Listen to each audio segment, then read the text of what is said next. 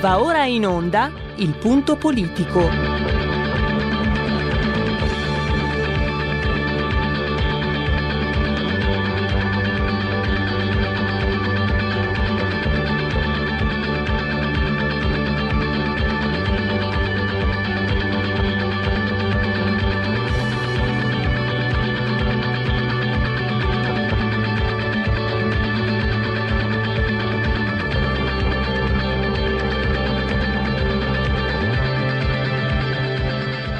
Ma se non state attenti, i media vi faranno odiare le persone oppresse e amare quelle che opprimono. Malcolm X. C'è una radio, Radio Padania, che io capita qualche volta di ascoltarla, ed è veramente una paura ascoltarla, una, c'è una rabbia, una, un odio che è totale, e non si può nemmeno pensare a fare spallucce, pensare che questo odio, siccome è irrazionale, occorre in qualche modo dimenticarlo. Occorre in qualche modo farlo rientrare nel dibattito politico. E poi sguatteri del padrone un cazzo. Sguatteri del padrone un beneamato cazzo. Vi invito però ad ascoltare ogni giorno per cinque minuti Radio Padania Libera.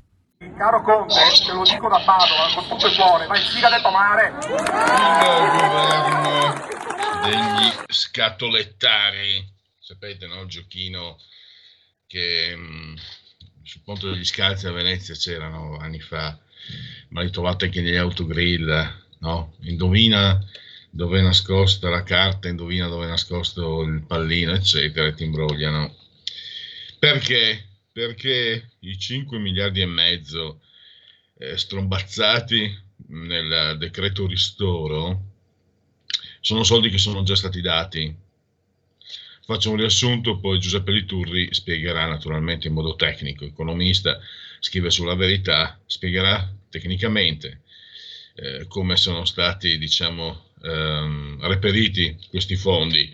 Semplicemente, io vi riassumo intanto, sono soldi che eh, per la fumosità del, um, delle indicazioni, per la burocrazia, Per, insomma, per tanti motivi non sono arrivati ai loro destinatari come previsto nei decreti di marzo, maggio, agosto, tutto lì. Quindi eh, io ti dico, ti do, bene, caro amico, ti, ti regalo mille euro, però cento te li nascondo in un cassetto, eh, duecento li metto dietro una piastrella, eccetera, eccetera, tu alla fine ne trovi trecento quattrocento e, e io però te ne ho dati mille. Funziona così, grosso modo, molto semplice, molto semplicistico, ma appunto il professor Liturri, il dottor Liturri spiegherà meglio. Tra l'altro stesso concetto, eh, stesso con, con, con lo stesso metodo sono stati, diciamo, eh, si è arrivati agli approvvigionamenti per prolungare eh, la cassa integrazione, per il blocco dei licenziamenti in pratica, e, e questo naturalmente eh, è la dimostrazione del modus operandi dal punto di vista economico di questo governo durante una crisi mh, così, così grave. C'è anche un altro piccolo particolare. Premesso che noi siamo sempre dalla parte dei tutori della, della legge, persone che mettono a repentaglio la salute per garantirsi sicurezza, quindi loro sono sempre innocenti, quando, tranne quando sbagliano ovviamente, come tutti, però ha accantonato questo governo sessantotto milioni da destinare nei prossimi quaranta giorni agli straordinari delle forze dell'ordine, carabinieri, polizia, eccetera, eccetera. Cioè, pensare male, eccetera, eccetera. Eh, si direbbe quasi che in previsione di insoddisfazione eh, del, dei cittadini, eh, loro, anziché prevenire l'insoddisfazione dei cittadini, paghino i poliziotti e i carabinieri per manganellarci.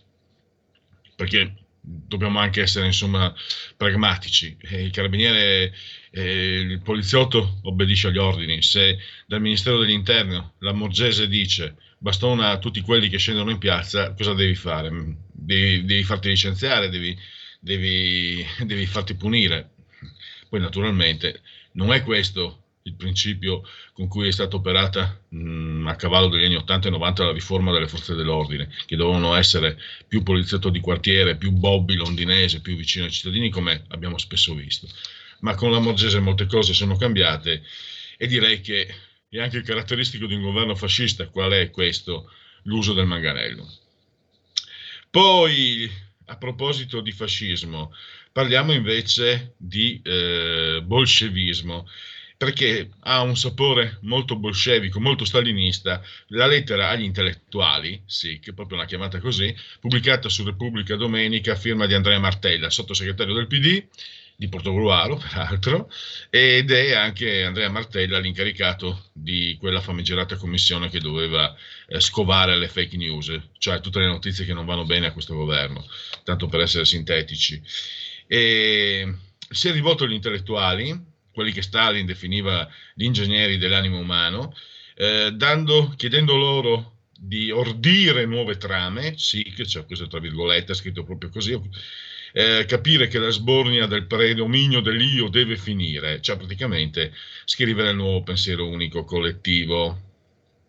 Scrive Marco Gervasoni, che sarà il nostro ospite, che se in Italia ci fosse un ceto intellettuale non pezzente, questa lettera verrebbe rigettata tra le risate, perché è anche eh, venata da, eh, da umorismo in, eh, involontario, ma invece inintenzionale, comicità inintenzionale, la definisce il professor Gervasoni, ma eh, dietro questo appello ovviamente c'è anche la promessa di poltrone prebende, e abbiamo visto che eh, gli intellettuali di sinistra da questo punto di vista sono molto sensibili, e noi però, a noi però piace immaginare che le Concette De Gregorio, gli Alessandro Gassman, le Fiorelle Mannoi, i Roberto Saviani, Paolo Veronesi, i Gianricchi Carofigli, gli Edo Albinati, i Biagio Antonacci, i Franceschi Merlo, le Pamela Anderson, le Hitter Cicale Parisi, i Ferragnez, gli J. Azzi, i Paolini Crepetini, si stringono a corte e rispondono come un solo uomo. E cosa volete ancora? Una fettina di culo? Visto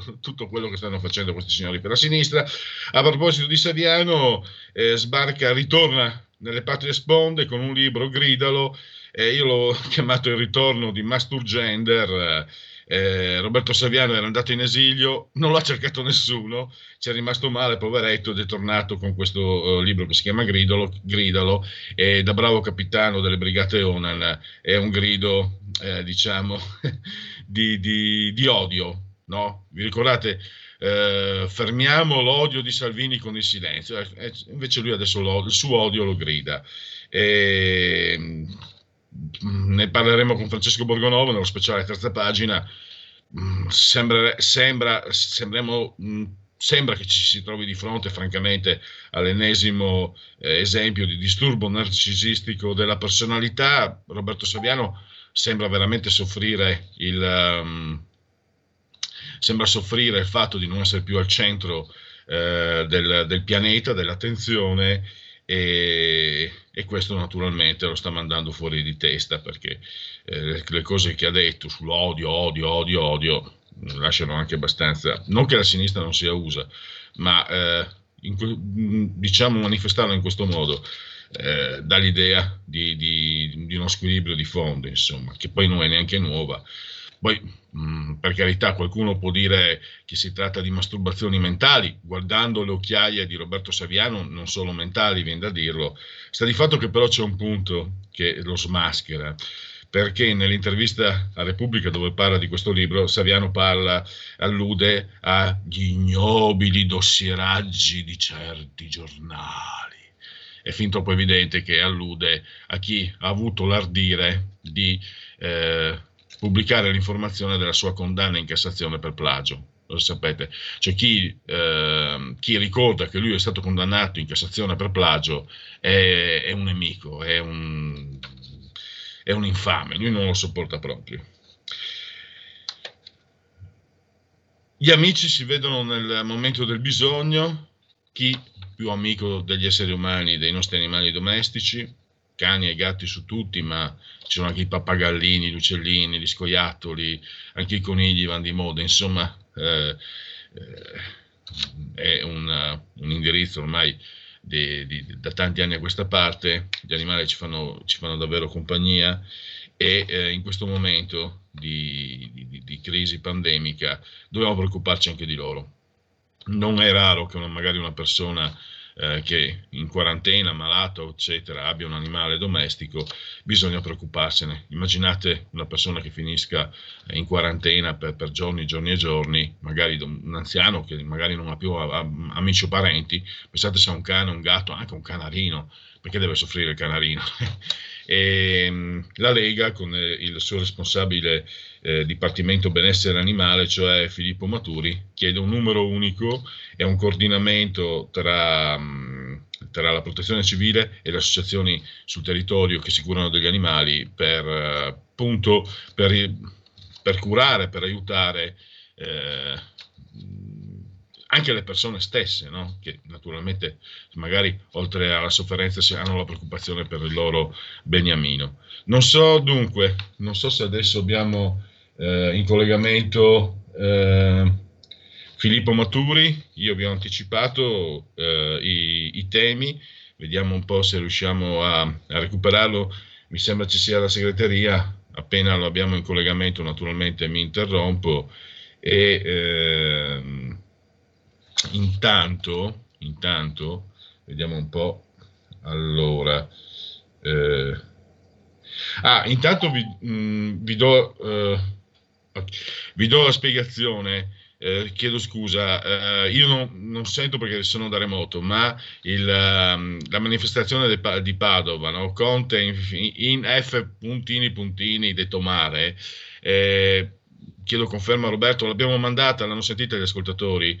Eh, puoi anche dirmelo a voce. Pronto Roberto, mi senti? Eh, sto parlando... Sì, eh, no, non me l'ha scritto, non me l'ha risposto a voce. Ecco, c'è una spiegazione eh, giornalistico-politica. Noi da, da anni sentiamo eh, Salvini contestato, no? Poi vai a vedere trentamila persone, quarantamila, ventimila, diecimila, quello che sono... e cinque sei soliti cinque sei dei centri sociali che sembra quasi che li portino in giro come, eh, vi ricordate l'anziano eh, pensionato di Berlusconi che aveva lo stesso cappotto, una manifestazione a Bologna, a Roma, eh, oppure i carri armati di, di Mussolini. Ecco, vi abbiamo fatto sentire le contestazioni a Padova perché sembra che invece per Giuseppe Conte eh, siano solo rose e fiori. No, le contestazioni le ha, anche le conosce, ci sono anche per lui e sono anche piuttosto colorite, come avete eh, potuto sentire in vernacolo padovano-veneto. Allora partiamo con Qui Parlamento. Qui Parlamento. Parlamento. E allora eh, saluto e ringrazio il responsabile nazionale della Lega di, per il Dipartimento Benessere Animale, vale a dire eh, Filippo Maturi, che abbiamo in linea. Benvenuto Filippo, grazie per essere ai nostri microfoni. Grazie a voi, buongiorno a tutti.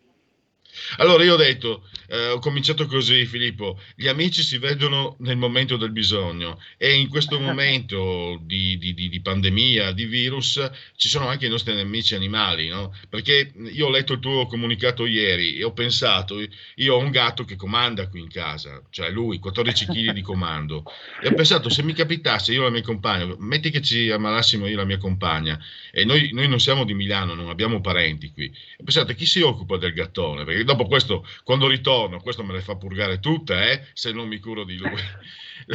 E io sì, adesso sto scherzando, però è un problema, è un problema serio, pensiamo a quanta affezione ci sia, no? Da parte magari anche delle persone anziane sole, ma io non sono, cioè io sono un po' anziano magari, ma non sono solo, però sono affezionatissimo al gattone, e quindi immaginiamoci se ci succede qualcosa, eh, anche la preoccupazione di chi si cura del nostro beniamino. E tu hai, ti sei intervenuto, hai chiesto un numero unico proprio per, per evitare queste situazioni eh, che sono veramente tristi a pensarci. Certo, allora beh, anzitutto quattordici chili di gatto c'è da non da aver paura, ma quantomeno da stare attenti a eventuali ripercussioni poi, perché insomma sa, saprà come fartela pagare, quindi evitiamo questo tipo di problemi sul nascere cercando una soluzione. Allora il problema nasce dal, dallo scorso lockdown, quando c'erano delle persone in quarantena e non potevano uscire, quella famiglia, quel nucleo familiare, eh, ad esempio per portare fuori il cane, oppure venivano ospedali- ospedalizzati, quindi occuparsi del cane piuttosto che il gatto, nasceva un problema oggettivo e molto diffuso, perché comunque ricordiamo che in Italia i, gli animali d'affezione, in questo caso cani e gatti, sono milioni. Allora, il punto qual è? Che il, lo scorso D P C M prevedeva che le associazioni eh, sul territorio o gli amici, parenti dei, dei vari conduttori potessero subentrare e occupar, subentrare al padrone e occuparsi di, di questo aspetto. Il, il problema qual è? È appunto, come dicevi tu, per chi non ha magari dei punti di riferimento sul proprio territorio, per, nella propria città, nel proprio comune, per le diverse, le più diverse motivazioni. Voglio dire, che sia una persona che si trasferisce e, e magari ha i suoi parenti altrove perché è lì per lavoro, o anche, insomma, per i svariati motivi, non era tutelato e do, avrebbe dovuto inventarsi di cercare su internet o chissà dove un'associazione del territorio che lo aiutasse in questa cosa. Secondo me, nel momento in cui una persona già in quarantena o ancora peggio è ospedalizzata, il, il pensiero di doversi occupare e, e risolvere un problema stringente e, e davvero primario, che è quello del, della gestione del proprio animale d'affezione, cane gatto che sia, eh, diventa un ulteriore peso non, non indifferente anche da un punto di vista psicologico. Quindi la mia proposta, la nostra proposta è quella di eh, creare una regia unica in tutta Italia, che nel nostro caso, nella nostra proposta, poteva essere la, eh, una, un unico ente che noi abbiamo individuato nella protezione civile, in modo tale che si possa avere un numero telefonico unico da chiamare, e questo, questo, questo ente eh, è in, in contatto con tutte le associazioni del territorio e sarà, e sarà lo stesso ente a mettere in contatto, a fare da tramite tra la persona che ha bisogno del servizio e l'associazione che può prestare questo tipo di, di servizio. Quindi una regia che possa semplificare la vita ai cittadini e tutelare il benessere degli animali in un momento così difficile come quello che ci stiamo apprestando nuovamente purtroppo a vivere. Eh, ecco Filippo, eh, tu che sei, sei lì in mezzo, insomma, alla... Um... al Parlamento, cioè in mezzo, in mezzo a, anche ai colleghi dell'opposizione e di governo, eh, pensi che verrà recepita questa, questa tua, nostra, vostra, della Lega, insomma, questa richiesta a buone speranze? Perché eh, sai, noi qui siamo spesso molto critici perché questo governo eh, molto spesso disattende eh, quelle che sono, diciamo, le aspettative anche minime. Certo, e purtroppo quello che si può riscontrare sotto questo aspetto è che chi ha un cane o un gatto riesce davvero a immedesimarsi e a capire appieno il, tutto il mondo che ruota intorno a questo, a, a questo tipo di esigenze, e quindi eh, ha una, una sensibilità differente, e penso che non abbia colore politico, sia un tema assolutamente trasversale e di buon senso. La nostra proposta ha, ha riscontrato anche in, in diversi membri della maggioranza un, un interesse e una simpatia e una condivisione. Adesso speriamo che venga poi anche adottata. Noi comunque la stiamo portando avanti anche eh, coinvolgendo le diverse associazioni, parlando con differenti sfere della protezione civile, eh, però chiaramente l'ultima parola purtroppo spetta al governo, e quindi noi no, non smetteremo di insistere fin tanto che non si otterrà questo risultato. Siamo fiduciosi comunque perché è un problema talmente largamente condiviso che non ci si può girare dall'altra parte e far finta di nulla, ecco. Sì, in termini logici, poi ti lascio i tuoi impegni, Filippo. Eh, avendo un ministro mh, dell'ambiente come Costa, che si è preoccupato, si è strappato i capelli per l'orso, che lui addirittura ha ribattezzato l'orso papillon, non vedo per quale motivo ci si debba preoccupare eh, in modo così smisurato per un orso che pot- io adoro gli orsi, è ben inteso, ma comunque è un animale che potrebbe creare veramente grossi problemi agli esseri umani, e dimenticare invece questi cani, questi, questi gatti che eh, veramente ci fanno, fanno compagnia in modo davvero eh, disinteressato. Eh, insomma, chi, non so, immagino che anche tu abbia animali, ma chi li ha, insomma, ci capisce il, il rapporto che si crea eh, anche con un gatto come il mio. Io ho detto quattordici chili, l'anno scorso avevo detto tredici, ma ha subito anche anche lui lockdown, ha ingrassato anche lui un chilo. Il mio è un tiranno, però ci si affeziona anche i tiranni, naturalmente, a quattro zampe. Però voglio dire, cioè, quanto siano importanti è inutile sottolinearlo, hai detto bene tu, chi li ha eh, si capisce benissimo. Io spero veramente che un ministro che si è tanto eh, diciamo battuto per un orso si ricordi anche del micio e del, del cane. E anche, de, anche del canarino, dello scoiattolo, insomma, tutti, qualsiasi animale domestico, eh. ovviamente. Certo, guarda, io ti dico, io ho due cagnolini e quindi so quanto, quanto aiuto e quanta, eh, quanto supporto mi abbiano dato e danno tutti gli animali d'affezione, soprattutto in momenti difficili come quelli del lockdown. Il, pur, il problema è che questo governo, molte volte, lo guardiamo sul tema dell'immigrazione, ama guardare fuori casa ciò che è lontano e, e dare grande supporto oltremare e, e ci si dimentica invece dei, troppe volte purtroppo dei bisognosi a casa nostra. Speriamo che non sia la stessa cosa di tanta preoccupazione per emme quarantanove, che preoccupazione che ho anch'io, per carità, ci mancherebbe altro, e poi ci si dimentichi dei milioni di cani, gatti o come dici tu furetti, eh, canarini, piuttosto che insomma tutti gli animali che giorno dopo giorno ci stanno vicini, ci donano amore e incondizionato in maniera del tutto in, eh, in, cioè senza nessun tipo di interesse, ma puro e, e davvero, anzi quasi un esempio, ecco, direi. Ecco perché eh, chiudo, eh, ti do la parola per chiudere. Eh, tu ricordi anche che tecnicamente il C T S eh, spiega come gli animali domestici siano indispensabili per la salute psicofisica, cioè lo stesso, diciamo indirettamente, lo stesso governo che lo dice, quindi se non dovessero venire eh, prese eh, le misure dovute, quelle che, che chiedi tu, quelle che chiede la Lega, eh, sarebbe due volte colpevole, insomma, questo governo. Tradirebbe sì, se stesso. Assolutamente. Ma guarda, il, ti dico, il fatto che sono ottimista su questo tema però eh, me lo dà anche il fatto che comunque in Alto Adige, da dove la terra da dove provengo io, si è già proceduti a, a, a emanare delle ordinanze restrittive e abbiamo inserito il, il nostro, noi siamo al governo in Alto Adige e il nostro partner di giunta ha accettato subito di buon grado, anzi in maniera entusiastica, di inserire una serie di norme a tutela Della, della gestione degli animali. Quindi insomma vediamo che quando c'è uno spirito collaborativo nell'interesse dei cittadini e in questo caso anche degli animali d'affezione, una soluzione si trova. Quindi insomma siamo speranzosi, se no comunque continueremo, come già detto, a batterci in questo senso, perché è una battaglia nella quale crediamo fermamente, insomma non arretreremo.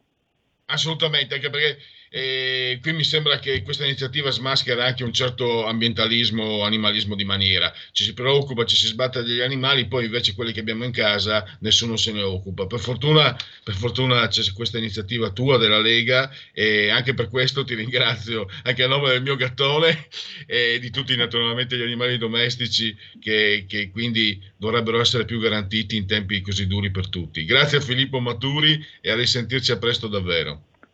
Grazie a te, un saluto a tutti gli ascoltatori. Ciao. Ciao. Qui Parlamento.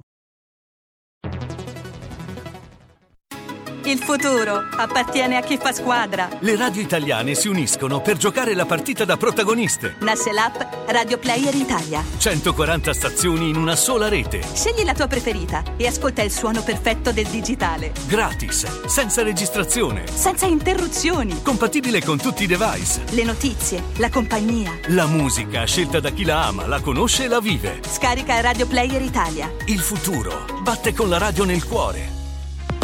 Anche R P L è disponibile su Radio Player Italia.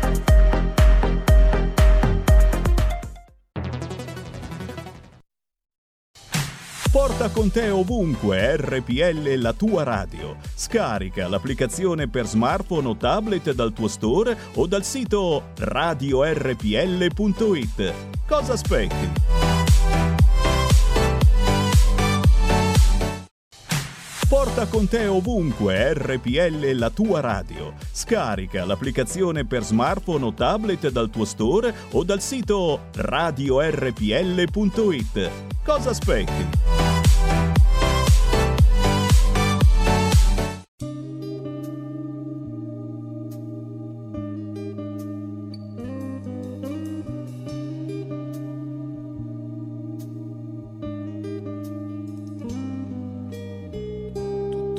bene, tutto è regolare,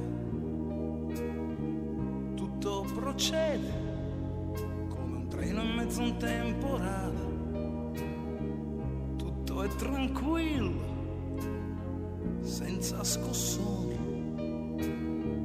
troppo tranquillo, senza grosse emozioni. Ho voglia di innamorarmi, sì, ho voglia di stare male, ho voglia di preoccuparmi e di dormire sulle scale. Ho voglia di innamorarmi quando non arrivi mai, sono solo, sai,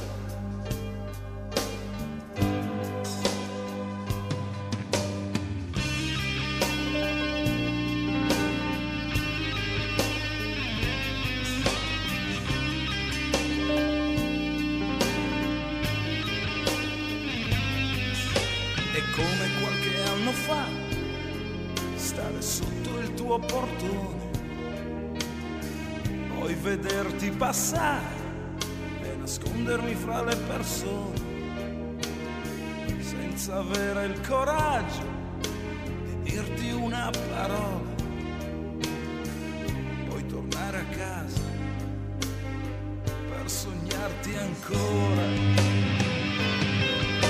Ho voglia di innamorarmi, sì, ho voglia di stare male, ho voglia di sputtanare e di soffrire come un cane. Ho voglia di innamorarmi quando non arrivi mai, sono sicuro, sai.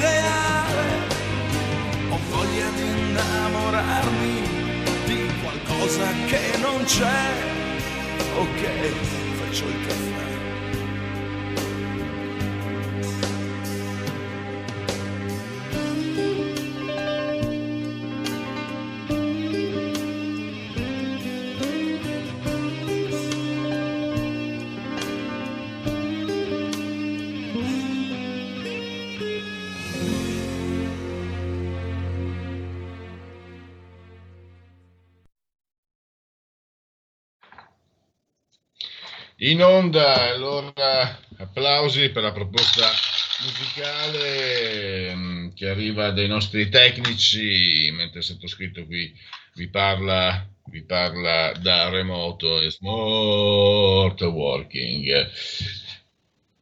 Questa è R P L, già, Radio Padania, R P L Radio.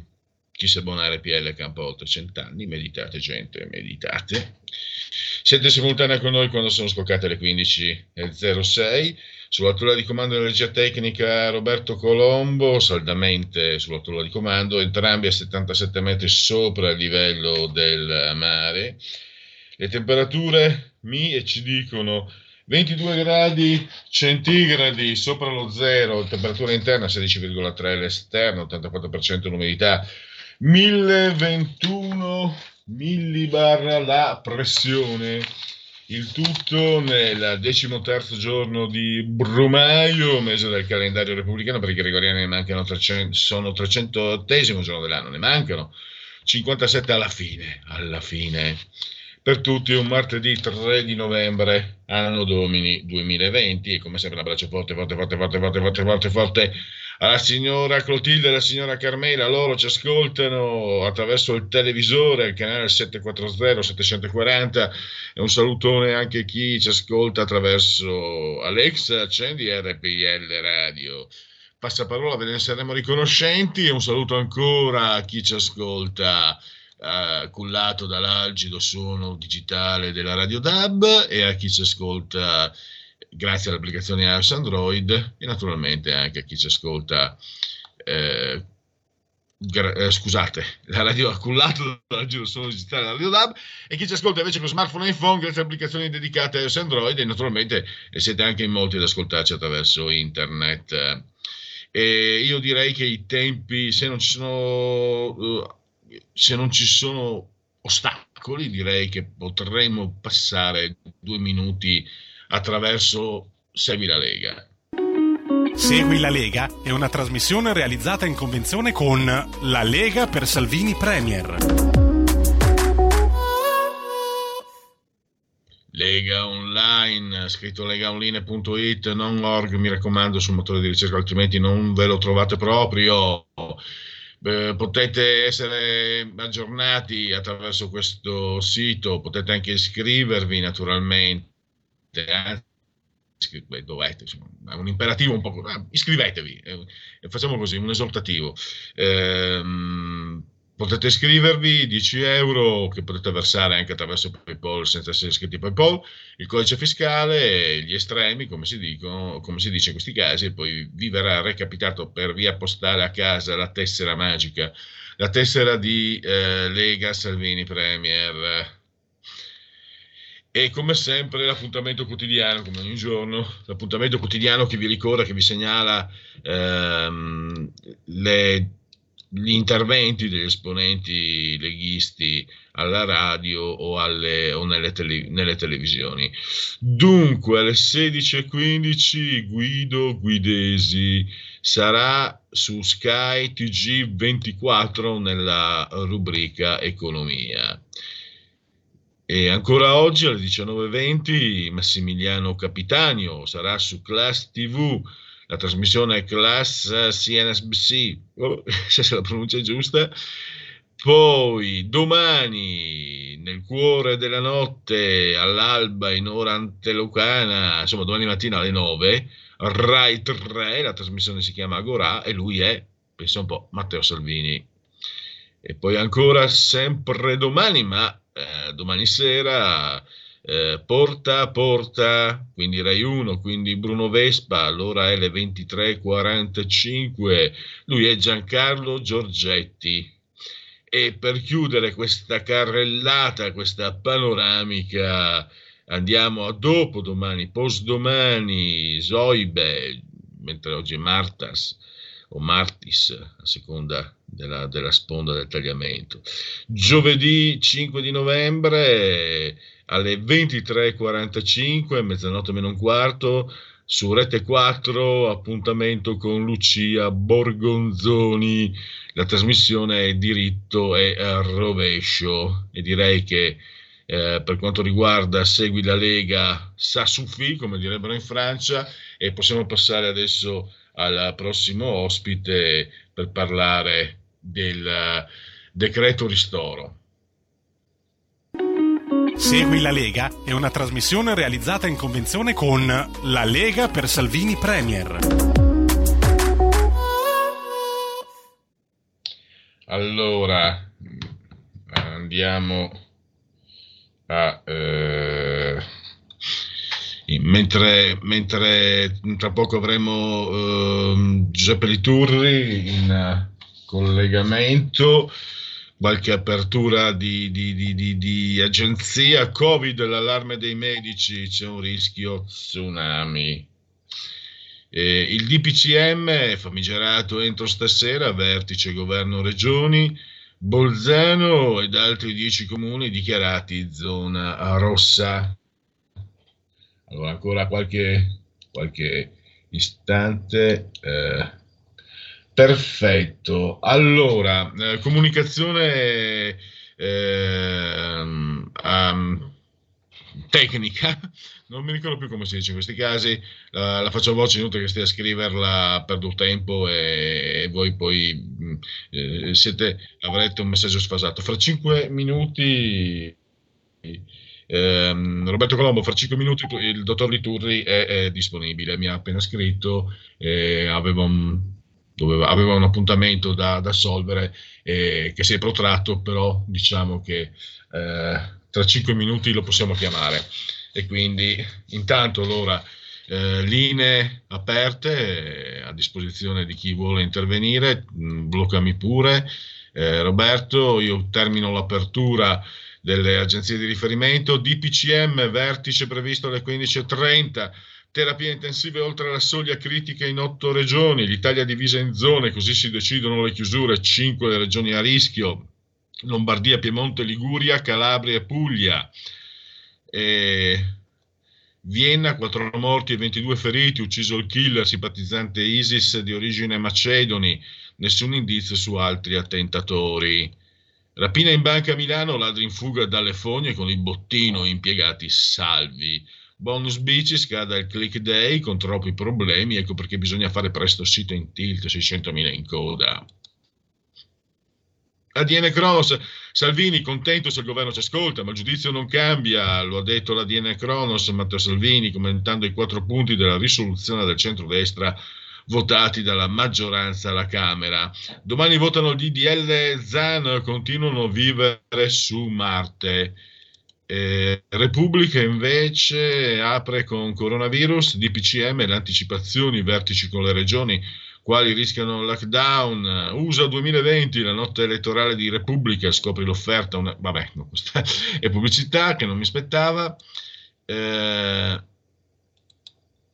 questo è io pago, la crisi morde, i poveri aumentano e l'anno prossimo reddito e pensione di cittadinanza potrebbero arrivare a costare dieci miliardi di euro contro i sette di quest'anno, con un nuovo lockdown totale i beneficiari potrebbero superare la soglia di guardia di uno virgola cinque milioni, presto servirà un nuovo scostamento di bilancio. Questo sarà un tema ehm, che tratteremo proprio con il dottor Liturri, perché ne ha parlato in, in un suo articolo. E io intanto vado a leggere, vado a leggere, vediamo se, se, se si riesce a aprire. Un ascoltatore in attesa. Allora, ascoltiamo l'ascoltatore mentre poi apriamo anche un po' di sondaggi. Pronto? Pronto? Sì. Ciao, ciao Pierluigi. Sentivo ciao. Che c'hai un gatto, un gatto di quattordici chilogrammi, no? Non è un gatto, è una tigre siberiana, perché quattordici chilogrammi ti sei messo in casa una tigre siberiana, praticamente. Eh, io, io, io in passato avevo animali quando c'avevo il giardino, adesso sto in un appartamento, non me lo posso permettere, e quindi mi dispiace. No, io ti volevo rendere partecipe di un mio sospetto. Io sa... sono brutto, porco, cattivo e pure complottista. Io penso che in America oggi si starà preparando un biscottone alla grande, cioè nel senso che tu mi insegni che una cosa è un voto, no? Una scheda elettorale, tu vai eh, praticamente al seggio, la prendi e la metti tu direttamente nell'urna, ma quando c'è un voto postale, va bene, tu mi insegni che questa scheda passa attraverso una decina di mani, giusto? Basta vedere quello, lo scandalo che succede ogni anno in Italia, che si vota, va bene, col voto all'estero, impicci e imbrogli che ci stanno. Cioè, è, è una cosa logica. Io, il mio timore è che stasera Trump potrebbe anche vincere le elezioni da un punto di vista de, dei voti contati, poi nei prossimi giorni verranno quelli lì postali, in gran parte democratici, che ribalteranno. A questo punto ci vorrebbe un costituzionalista americano che dice praticamente cosa succede? Che si andrà alle lunghe, si andrà alle calende greche. Io non temo Biden in quanto tale, Pierluigi. Biden io lo vedo una persona molto anziana, fragile, malata, molto debole. È questo che si spaventa. Di quei traffichini, di quei intrallazzati, quei radicalisti, anzi proprio radicali di sinistra che gli stanno intorno, che lo useranno come un pupazzetto. Cioè nel senso, io a questo punto è finito il tempo, Pierluigi, ti ricordi quando ci si divideva, si faceva la telefonata di riconoscimento del vincitore, te lo ricordi, no? La democrazia americana si è sempre basata su questo: o vinceva un po' un liberal di sinistra o un po' vinceva il conservatore un po' più di destra, il repubblicano. Ma in questo caso vincerebbe un gruppo di radicali di estrema sinistra, cioè quelli che stanno intorno a Biden, a Kamala Harris e a questo punto. Mi potresti dire, guardando la Costituzione americana, se può avverarsi quello che scrisse uno storico russo anni fa a proposito degli Stati Uniti, che sono uno Stato molto federale, ogni Stato fa per sé, se c'è la possibilità anche non remota che tramite un referendum uno Stato possa chiedere una secessione? Perché io penso che gli Stati Uniti stiano andando verso una china dove si frantumeranno e ci saranno addirittura problemi proprio di ordine pubblico e di secessione. Ecco, in quale caso una, la Costituzione americana prevede che uno Stato possa praticamente eh, fare un referendum sulla secessione? Ecco, se mi puoi dare delle risposte, magari tu, e che cosa ne pensi? Ciao. Eh, grazie Mario, io ricordo un articolo di qualche anno fa che parlava per, di, una, di un'ipotesi di uno Stato, non ricordo quale fosse, l'Arkansas, non so, non ricordo. E in questo articolo, quindi non ho approfondito, mi baso su questo articolo apparso su, su giornali comunque autorevoli, si spiegava che eh, nei fatti eh, la possibilità c'è, poi però naturalmente mh, la possibilità tecnica c'è, poi nei fatti chiaramente le cose non sono mai così aderenti. Eh, io penso, mi aggancio poi, credo che avremo, dovremmo avere il nostro primo ospite, il secondo ospite oggi. Penso che eh, negli Stati Uniti ci sia una spaccatura sociale che nel caso di sconfitto di Trump si acuirà ulteriormente, eh, perché io stanotte ci pensavo, se vince Trump i, i Dem dovrebbero mettersi il cuore in pace, perché è inutile fargli la lotta, tanto tra quattro anni lui non sarà più ricandidato e quindi potrebbe esserci, e, e poi comunque per il contraccolpo ci dovrebbe essere un po' di requie. Se invece vince Biden, dopo che per quattro anni Trump, che non sapete che non ha la mia simpatia, ma se parlo così è perché ho visto davvero eh, le, le, più, le, le cose più sporche sono state fatte a livello mediatico e non solo nei, nei confronti di Trump, e Russiagate, che era un bluff completo, totale, inventato da Hillary Clinton come testimoniato dal, dal direttore della C I A, quindi non so se mi spiego. Eh, penso che molti cittadini eh, magari perderebbero anche, eh, vedrebbero dissolversi le speranze di portare avanti le proprie istanze attraverso Trump, che ben inteso è un miliardario, lui, a lui non gliene importa, ma è un cane sciolto, quindi siccome gli conviene stare dalla parte della gente ha fatto delle cose che ha portato l'economia statunitense a stare molto meglio rispetto a Obama. Tutto lì, eh? Non è che, mh, che ci siano tante uh, guerre di religione, ma però questa è una situazione davvero, davvero delicata. Penso che se Trump perdesse, gli Stati Uniti andrebbero incontro a una divisione non di tipo secessionistico, ma di tipo proprio sociale profondissimo. C'è ancora una telefonata e poi dovremmo avere l'ospite. Pronto?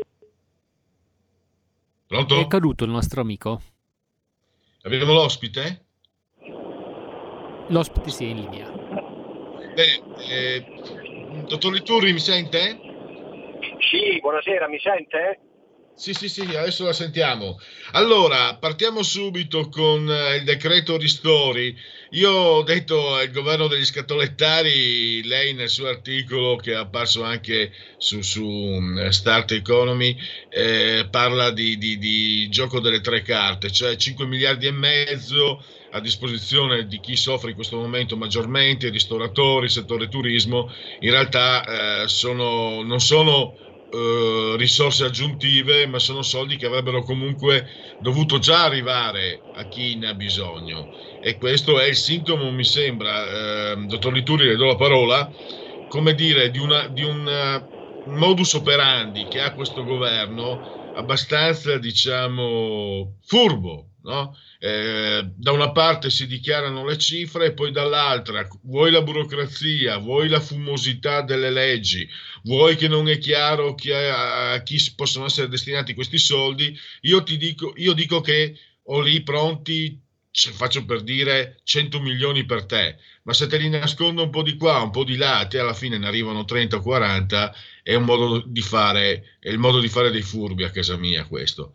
Io ho riassunto, poi a lei la parola, eh, anche perché in sintesi c'è una, una profonda preoccupazione eh, per quanto riguarda il futuro dopo queste ulteriori sofferenze che ci, che ci portano, che produrrà per forza questo nuovo stato pandemico e questo governo. Ecco, partiamo da qui, Liturri. Un governo che si comporta così si accorgerà che c'è bisogno, lei, lei si augura che venga uh, rivisto il NADEF e um, il bilancio di fine anno per, per, per prevedere risorse eh, aggiuntive, visto che eh, le sofferenze aumenteranno di sicuro. Un governo che si comporta così, eh, cosa ci si può aspettare? Buonasera, grazie Pellegrini, grazie per l'invito. Colgo il suo invito in particolare a, a partire dal, dall'ultimo punto, e cioè il bilancio che va pro, programmato, va predisposto per il duemilaventuno deve essere ben diverso da quello tratteggiato nella NADEF e anche nel documento programmatico di bilancio inviato a Bruxelles il quindici ottobre. Oggi siamo al tre novembre, sono appena passati diciotto giorni ed è già un altro mondo rispetto a quello che c'era eh, sul tavolo il quindici ottobre. Quindi il primo invito è quello per il futuro, eh, va aggiustato il tiro, siamo di fronte a eh, una peraltro prevedibile emergenza economica che si sovrappone a quella eh, che abbiamo vissuto tra marzo e aprile e cui effetti, la cui onda lunga noi leggeremo ancora a lungo. Bene, ciò premesso, affrontare il duemilaventuno con metro predisposto dal ministro, io lo scrivo eh, sulle colonne della Verità, sul web, eh, ospitato da Star Magazine ormai da Eh, settembre, fine settembre, quando apparve chiaro che l'intelaiatura della legge di bilancio era sì consistente, ma non adeguata rispetto alle sfide che avevamo. Ora purtroppo le sfide cominciano a essere, a concretizzarsi, e noi ci ritroviamo a veramente fermare il vento a mani nude. Quindi la risposta secca è sì, e come che bisogna mettere mano alla manovra di bilancio duemilaventuno.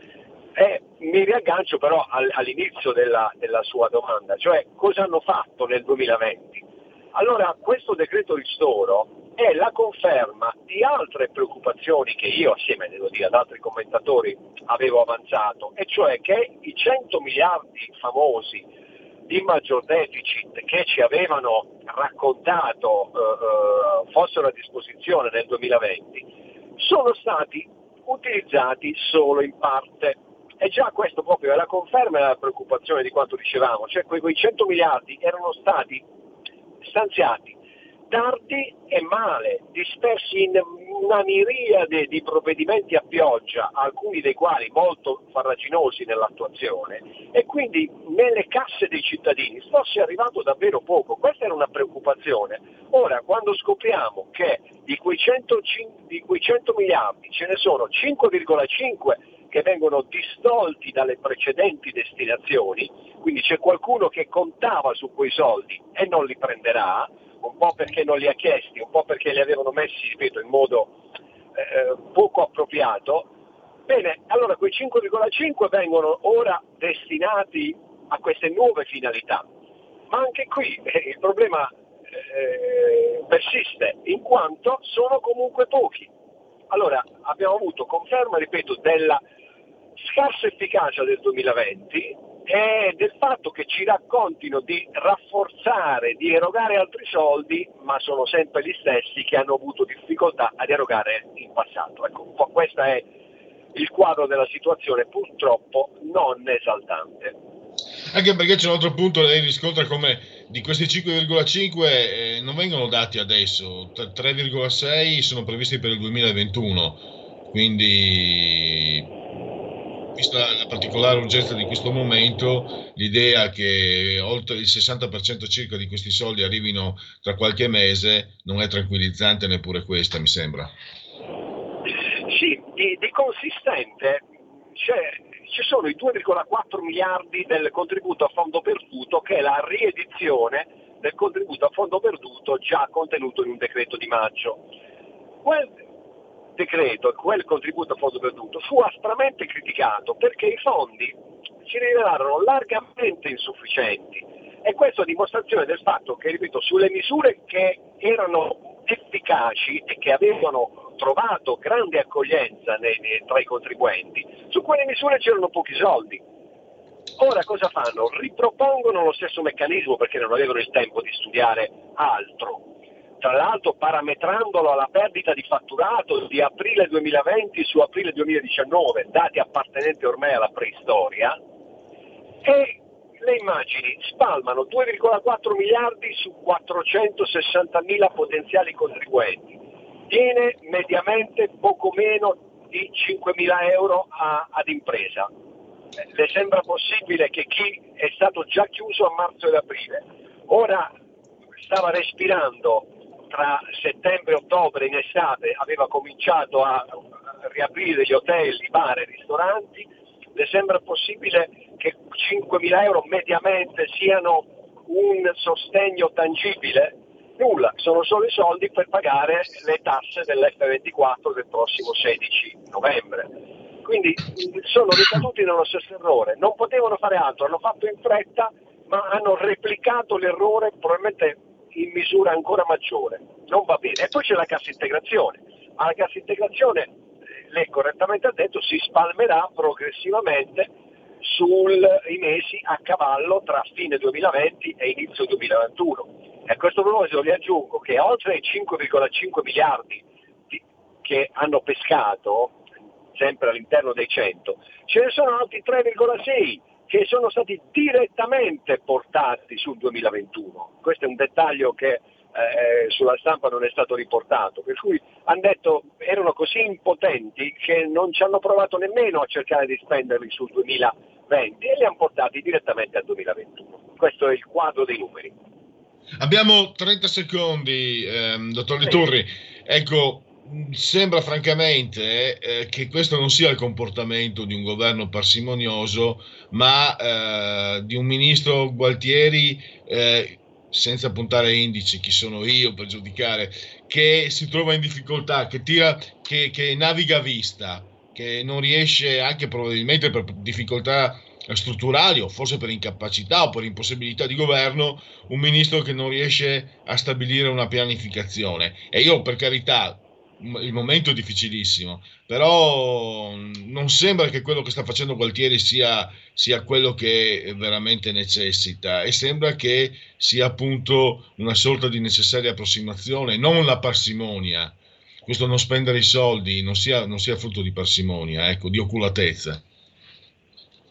Sì, qui mh, telegraficamente le opzioni sono due e non si escludono l'una con l'altra. Gualtieri, per preparazione, ha una scarsa visione della vita d'impresa e del mondo del lavoro. Dall'altro lato Gualtieri ha sempre fatto una cosa, eh, ha obbedito o ha ascoltato eh, le istituzioni europee. Lui presta attenzione a quello che chiedono le istituzioni europee, è un uomo delle istituzioni europee, e non mi meraviglia che lui addirittura si vanti, si vantava sui quotidiani nei giorni scorsi di avere i conti del duemilaventi sotto controllo. Purtroppo avere i conti sotto controllo, vantarsi di questa cosa, significa eh, vantarsi di aver impedito che giungessero ai cittadini, alle imprese e ai lavoratori quelle somme che solo lo Stato in questo momento può erogare, può mettere sul tavolo. È il soggetto che in questo momento deve spendere. Ecco, quando quello che deve spendere eh, si congratula con se stesso della mancata spesa, eh, non è, non è un gran momento per, per nessuno, eh, diciamo che non torna sicuramente a, a, come vanto, ecco, di un ministro del tesoro dire una cosa del genere in questo momento. Noi chiudiamo qui eh, per il momento. Io ringrazio ancora una volta per la sua consueta disponibilità Giuseppe Liturri, anche naturalmente che per la sua chiarezza. A sentirci, a risentirci a presto, dottor Liturri. Grazie Pellegrin, buona serata a tutti. Stai ascoltando R P L, la tua voce libera, senza filtri né censura. La tua radio.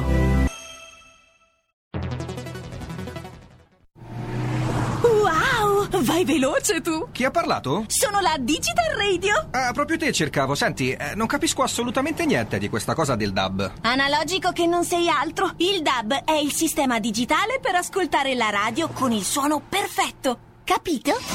Finalmente tutte le radio in vendita hanno il sistema D A B Plus per l'ascolto digitale, in auto e in casa. Ascolta le tue radio preferite con la Digital Radio, quella del suono perfetto. Dibidi dobidi D A B.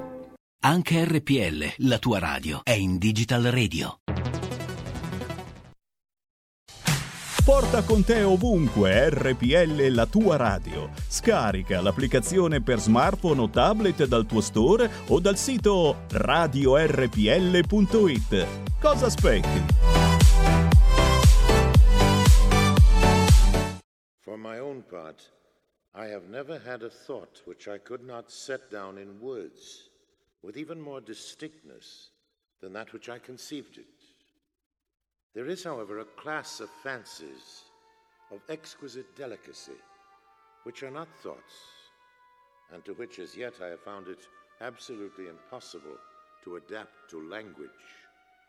These fancies arise in the soul, alas, how rarely, only at epochs of most intense tranquility, when the bodily and mental health are in perfection, and at those mere points of time where the confines of the waking world blend with the world of dreams.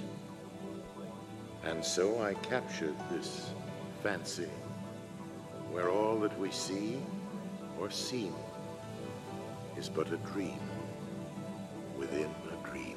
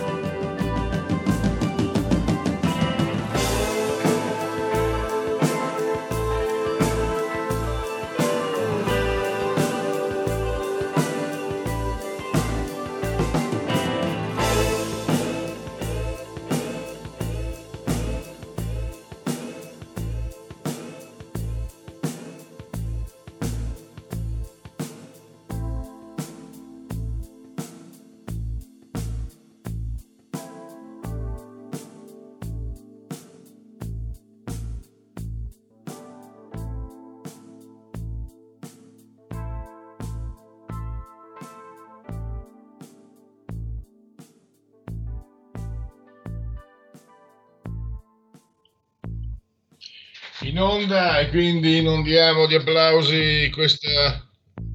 Allora, in onda e quindi inondiamo di applausi la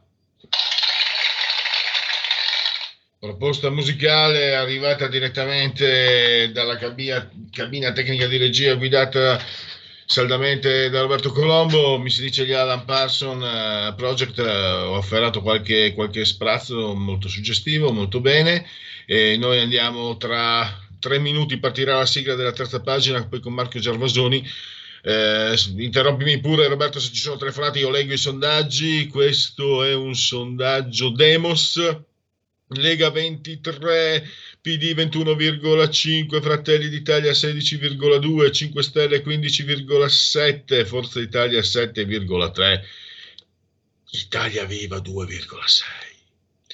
Questo invece è l'S V G, ventitré virgola otto la Lega, venti virgola otto il P D, quindici virgola sette Fratelli d'Italia, cinque Stelle quindici, Forza Italia sei virgola due, Italia Viva tre virgola tre. Tecne, Lega ventitré virgola otto, P D venti virgola otto, Fratelli d'Italia diciassette virgola uno, cinque Stelle quattordici virgola quattro, Forza Italia sette virgola sei, Italia Viva tre virgola quattro. E... basta, andiamo. Uh, elezioni U S A. Ah no, questa è una battuta. Trump se vince le elezioni, felice in mezzo ai soldi. Trump se perde le elezioni, eh, fel- infelice in mezzo ai soldi, direi, e da bastardi dentro. Eh, ah, questa è la lettera agli intellettuali di cui vi parlavo. Sondaggi. Questo è il sondaggio Quorum, primo novembre, ventiquattro virgola cinque la Lega, P D venti virgola otto.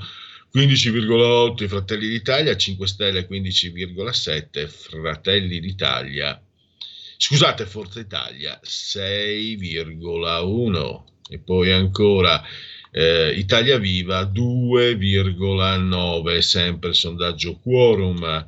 Eh, sondaggio Tecne, fiducia nel governo, sessantadue virgola quattro non ha fiducia, due su tre praticamente, trentadue virgola sette ha fiducia, quattro virgola nove senza opinione.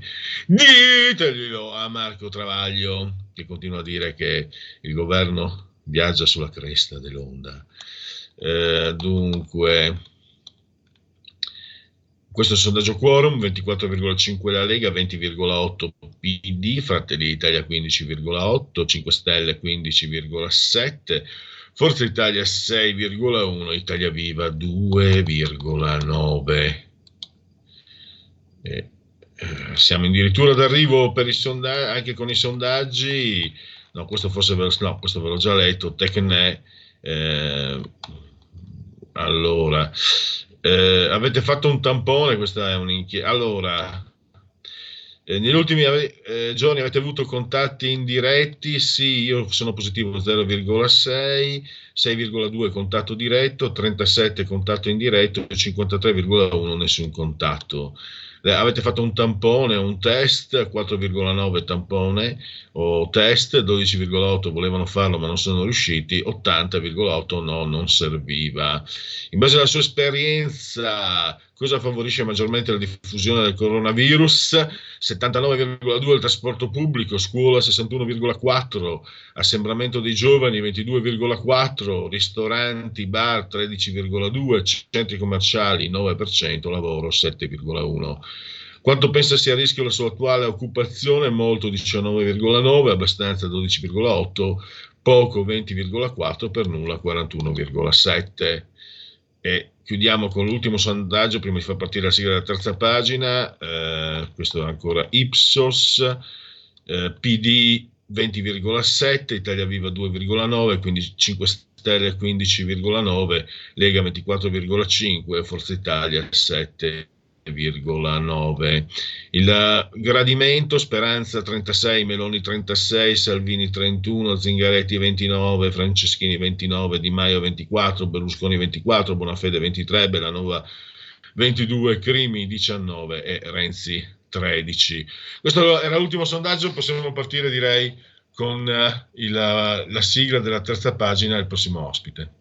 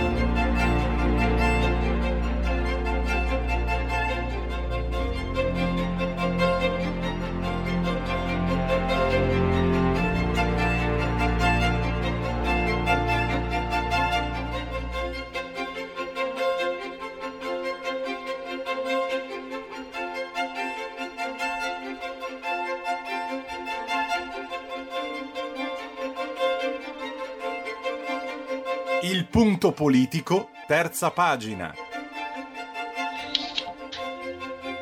Allora, se andate sul profilo eh, Facebook della nostra radio R P L, eh, vedete un'immagine che mi evoca un ricordo, una Madeleine, mi direbbe un'epifania, per dirla con Joyce. Nel millenovecento, correva l'anno millenovecentonovantuno, per la prima volta in vita mia, per curiosità, comprai un numero del quotidiano L'Unità, credo direttore eh, Massimo D'Alema. Guardando la lettera agli intellettuali pubblicata su Repubblica domenica scorsa, firma Andrea Martella, mi è sembrato di fare un tuffo indietro nel tempo di ventinove erotti anni, perché anche la grafica riflette quello che poi comunque eh, è nei contenuti. Eh, come al solito cerco di, di, di scherzare, però il tema è serio perché riguarda comunque eh, la, nostra, la nostra vita sociale, visto che Andrea Martella si, fa parte della commissione, anzi deve portare avanti quella commissione che si occupa delle fake news, e visto che soprattutto a livello diciamo culturale, politico e mediatico eh, la sinistra è egemonica, comanda lei, fa quello che vuole. Allora, ne ha parlato Marco Gervasoni e ne parlerà qui con noi adesso il professor Marco Gervasoni, scrive sul Giornale, eh, professore di storia moderna ordinario all'università. Eh, professore, grazie come sempre per aver accolto l'invito grazie. Di R P L, benvenuto ai nostri microfoni. Buongiorno, grazie dell'invito. Allora, io professore ho voluto proprio mettere, no? Perché anche in veste grafica, se proprio eh, l'ho, l'ho ritagliata dalla pagina di Repubblica, eh, è un'immagine che, che porta indietro, non dico Peppone e Don Camillo, perché quella è quasi una visione romantica, è un po' un'immagine molto soviet, ecco, partiamo da lì, da, da quelli che, che, che Stalin, dagli intellettuali, gli ingegneri dell'animo umano, eh, li chiamava Stalin. Posso dire una cosa, professore, comunque, che eh, gli ingegneri ai quali si rivolge Andrea Martelli qui in Italia, francamente, secondo me non sono nemmeno, non, non sono nemmeno geometri, e forse non hanno nemmeno, una volta ai miei tempi c'era la licenza elementare, di seconda elementare, per quella che è la loro portata, francamente, non, non so se arrivino fin lì. Però comunque, sono, è, comunque è una situazione davvero da, da, da analizzare. Prego. Bah, sì, no, lei diceva giustamente che riporta agli anni novanta, ma in realtà eh, riporta agli anni cinquanta o addirittura agli anni trenta. Solo che, diciamo, negli anni cinquanta Togliatti intimava agli intellettuali che cosa dovevano dire. Però prima di tutto Togliatti fortunatamente non era al governo, prima cosa. Seconda cosa, eh, gli intellettuali a cui si rivolgeva Togliatti erano Calvino, Pavese, ehm, eh, tanti altri, Luchino Visconti, insomma mh, poi, poi potrei citare altri nomi. Mentre invece gli intellettuali a cui si rivolge Andrea Martella, sottosegretario, quindi membro del governo, sono Saviano, Michela Murgia e cose di questo genere. Per cui, diciamo, come diceva lei, ecco, ingegneri, eh, io diciamo non mi, non, mi, non mi farei costruire l'animo umano, non mi, fa, mi sarei fatto costruire l'animo umano neanche da Calvino, da Luchino Visconti, ma certamente non da Michela Murgia. Mi, mi scusi se la interrompo, a me piace, siccome adoro Calvino, a me piace ricordare che nel cinquantasei, dopo i carri armati certo, eh, sì, sì. Di, di, della Cecoslovacchia, eh, Calvino eh, rifiutò, respinse, uscì gettò la tessera del P C. Da intellettuale vero, secondo me. No, no, no, no giusto. Cioè, beh, Pavese si suicidò. Saviano, Saviano eh, non, diciamo, professore, una... Saviano non farebbe mai una cosa del genere oggi. No, ma Saviano adesso non serve più neanche avere la tessera, perché allora negli anni cinquanta comunque gli intellettuali erano conformisti, ma erano conformisti aderendo al P C, che comunque era l'opposizione, e comunque far parte del P C negli anni cinquanta non è che apriva le porte della televisione, della radio, che la televisione doveva ancora arrivare, della radio e così. Quindi era anche una scelta che pagavano eh, credendo ad un'idea sbagliata. Oggi invece questi Eh, sono onnipresenti sulle televisioni, soprattutto quelle pubbliche che paghiamo noi, sono onnipresenti sui giornali e strapagati, non hanno uno straccio di idea. Saviano è uno che in tutta la sua attività ha scritto un romanzo, che poi non è neanche un romanzo, vale a dire Gomorra tecnicamente, dopodiché non ha scritto più niente di rilevante, ammesso che Gomorra sia rilevante. Michela Murgia, meglio stendere un velo pietoso, ma poi insomma, eh, caro figlio... Professore, mi, mi perdoni, dopo parleremo, lei conoscerà anche, con Francesco Borgonovo proprio di Saviano. Mi piace ricordare comunque che su quel romanzo c'è una condanna in Cassazione per plagio, quindi non l'ha nemmeno scritto lui per intero, a dirla tutta. Mm, sì, ma comunque anche se l'avesse scritto lui, aveva scritto solo quello, quindi voglio dire, nell'attività di Saviano, se il Calvino... Eh, sopra eh, citato, però paragonare Calvino a Saviano già è una cosa che prodo, fa tremare, diciamo, però nello spazio di tempo eh, in cui Saviano è in attività, Calvino ha pubblicato sei sette romanzi, insomma, voglio dire, quindi anche, anche la quantità un pochino contano, e, e però questi, e, e questi comunque pagavano con le loro, eh, cioè non è che gli si aprivano tutte le porte, invece adesso, e nonostante siano di un conformismo imbarazzante, per Martella, ex comunista, membro del P D e sottosegretario, e per il governo, perché parlava in quanto sottosegretario, non co- e quindi parlava a nome del governo, per il governo questi intellettuali non sono ancora abbastanza proni, lo devono essere di più, devono cantare, proprio come che richiede esplicitamente Martella, la, devono elogiare il governo, devono elogiare la sinistra, l'ecologia, l'immigrazione, tutte queste fesserie, e devono elogiare anche il lockdown, perché adesso è diventata la nuova, nell'ideologia di sinistra il lockdown è il nuovo, è il nuovo tassello, cioè se non sei per il lockdown non sei di sinistra, anche perché il lockdown ammazza i commercianti, i piccoli imprenditori, che la sinistra non solo ha sempre voluto ammazzare, ha ammazzato, ricordiamo i kulaki negli anni venti da Stalin, che erano piccoli commercianti, così furono sterminati, diciamo così. Però diciamo a quel tempo Stalin non aveva bisogno di usare il lockdown, invece adesso devono usare il lockdown. Eh, arriviamo a questo, a questo punto. Lei spiega, eh, lei scrive in questo suo articolo, eh, usa anche eh, una definizione, no? Eh, una classe intellettuale pezzente, cioè intellettuali veri, eh, respinge... Senti, perché, diciamo perché che Andrea Martella, sono... se ci fossero intellettuali veri, dopo questa lettera sarebbe stato respinto con risate, invece, eh, invece, invece che effetto potrebbe, potrebbe avere? Invece oggi su Repubblica c'è un articolone di Simonetta Fiori, che è la grande papessa di Repubblica, giornalista, nonché figlia di Giuseppe Fiori, un intellettuale del P C, eh, e che intervista alcuni intellettuali che invece rispondono all'appello dicendo sì, sì, sì, dobbiamo essere ancora più proni, hanno fatto bene a chiudere i teatri, hanno fatto bene a chiudere qui. Quindi io prevedevo, diciamo, alla fine dell'articolo dicevo, se ci fosse una classe intellettuale meno pezzente, farebbe perlomeno finta di avere, invece non fanno neanche più finta, e ne sono passati neanche due giorni, si sono genuflessi. Il problema è che eh, cioè erano già genuflessi, quindi non so quel che movimento abbiano fatto, forse sì, infatti, eh, ecco professore, mi sembra che in sostanza lei la, mh, abbia preso il centro, perché abbia fatto centro, perché in sostanza eh, lei ha spiegato, articolato bene, io faccio sintesi e ho capito quello, mh, beh, a parte che leggendo la lettera ci arrivavo anch'io, però lei ha spiegato bene. Quella lì è campagna acquisti, quella di Martella. Campagna acquisti è anche una cosa un po' pezzente, perché questi chiedono soldi. Cioè, che cosa promette Martella? Cioè, il governo che cosa può promettere agli intellettuali? Dei soldi, soldi, posti eh, in prebende, no? Quindi sempre soldi, perché sono posti pagati. E questi qui vogliono soldi.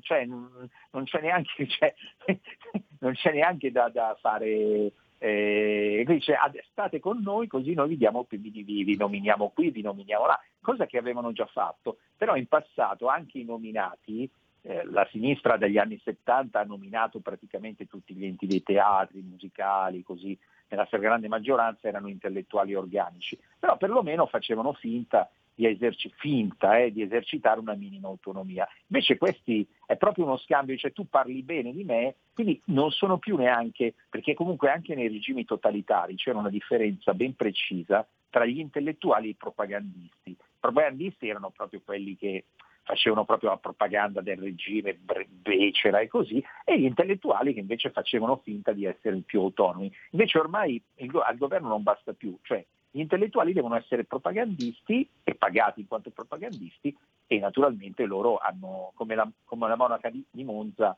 gli sciagurati risposero, ma su questo non avevo dubbio, insomma. Ecco, lei ha spiegato, eh, professore, come fino adesso tutto sommato, ecco, quello che non torna. Questi intellettuali finora non è che ci siano risparmiati, per, chiamiamoli intellettuali, e appelli contro Salvini e bla bla, eccetera, eh, eccetera. Io nel, nel, nello statino, nella, nella presentazione della trasmissione, sono stato un po' volgare, lo confesso, professore, davanti a lei un po' mi vergogno, ma ho scritto che, diciamo, un intellettuale, chiamiamolo così, di sinistra, di fronte all'appello di Andrea Martella, per coerenza dovrebbe dire: cosa vuoi ancora? Una fettina di culo?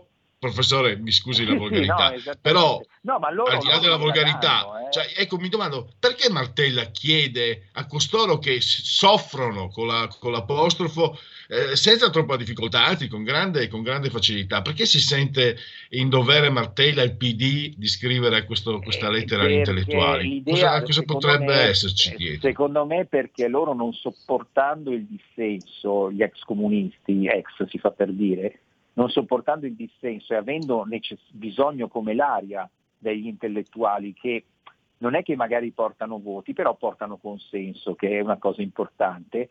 E allora la mia interpretazione è che, siccome con la chiusura dei teatri e queste cose, diciamo, una parte dei, di quelli che quelli avevano il mondo dello spettacolo così, ma anche pensiamo a uno scrittore che mh, scrive testi teatrali, sono stati danneggiati molto nel portafoglio, diciamo così. Eh, io vado giù brutale perché sostanzialmente quello a loro interessa, e, e quindi, essendo danneggiati molto nel portafoglio, hanno un pochino protestato, un pochino, eh.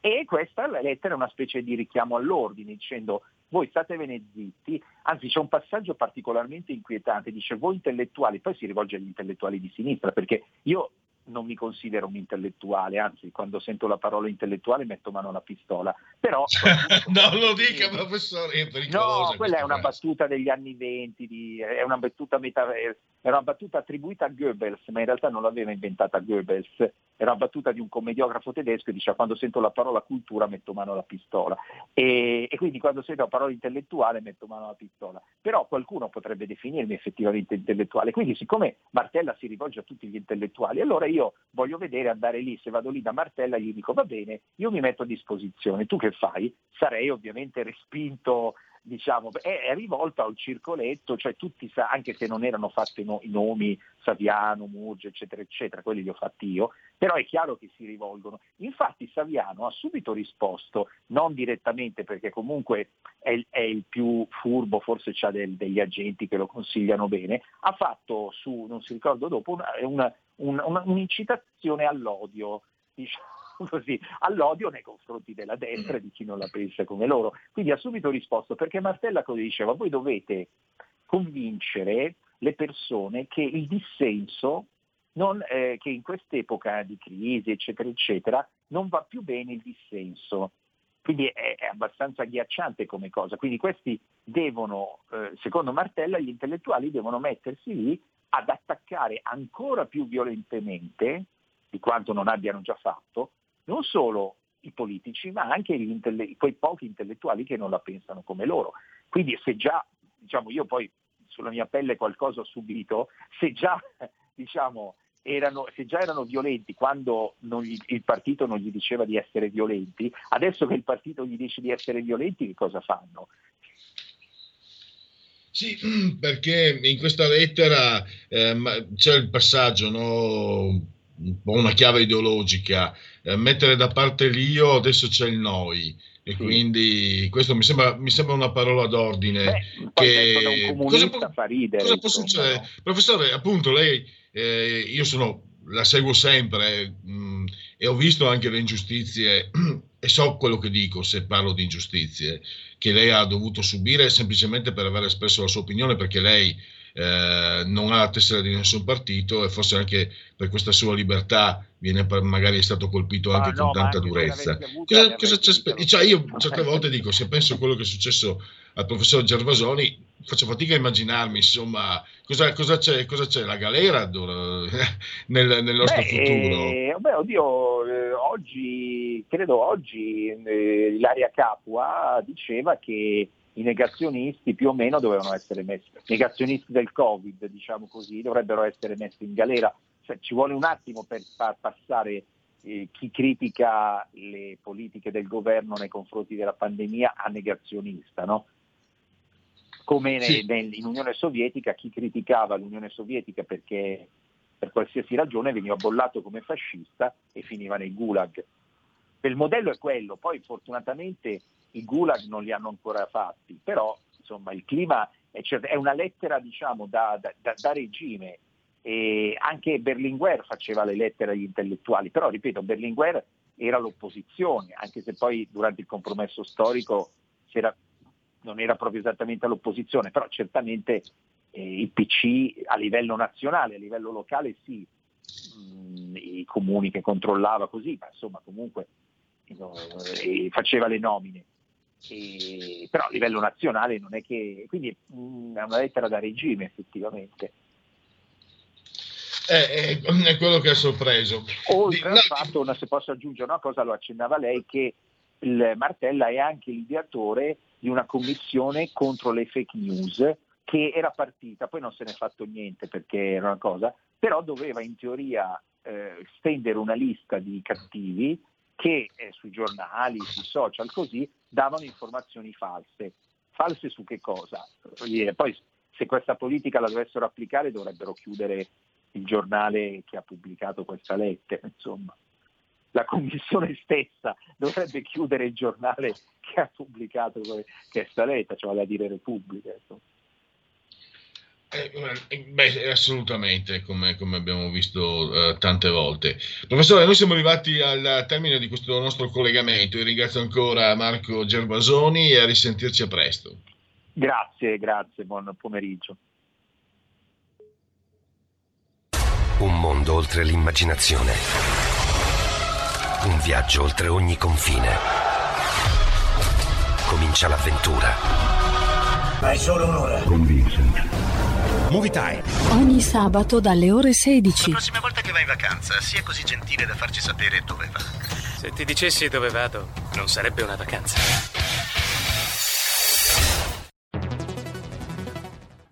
Hai sentito? Le radio italiane si mettono insieme per amore. Per amore della radio. Una grande storia meritava uno straordinario futuro. Nasce l'app Radio Player Italia. centoquaranta stazioni in una sola rete. Scegli la tua preferita e ascolta il suono perfetto del digitale. Gratis, senza registrazione, senza interruzioni. Compatibile con tutti i device. Naviga, esplora e scopri l'universo dell'audio. Ti sorprenderà. Scarica Radio Player Italia. Il futuro batte con la radio nel cuore. Anche R P L è disponibile su Radio Player Italia.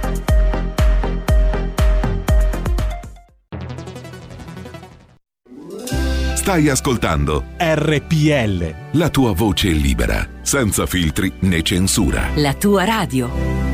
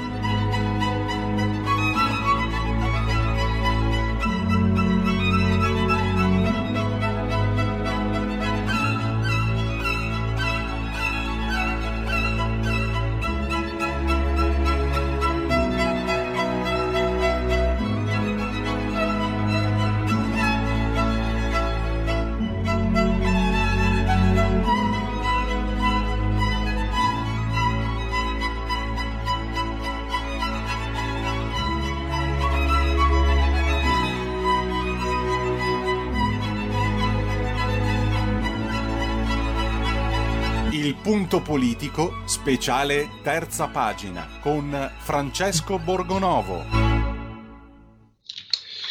Se andate sulla pagina profilo Facebook della radio potrete vederlo, lui, lui con questo sembiante, questa luce negli occhi così intelligente, ma soprattutto con queste occhiaie che raccontano molto, molto, rivelano molto del loro portatore. Lui, Masturgender, il ritorno, gridalo, lui che è tornato nel nome dell'odio. E ne parliamo, ne ha parlato in un bellissimo articolo oggi Francesco Borgonovo della Verità e abbiamo in collegamento, lo saluto e lo ringrazio. Benvenuto Francesco. Ciao Pierluigi, buon pomeriggio a tutti.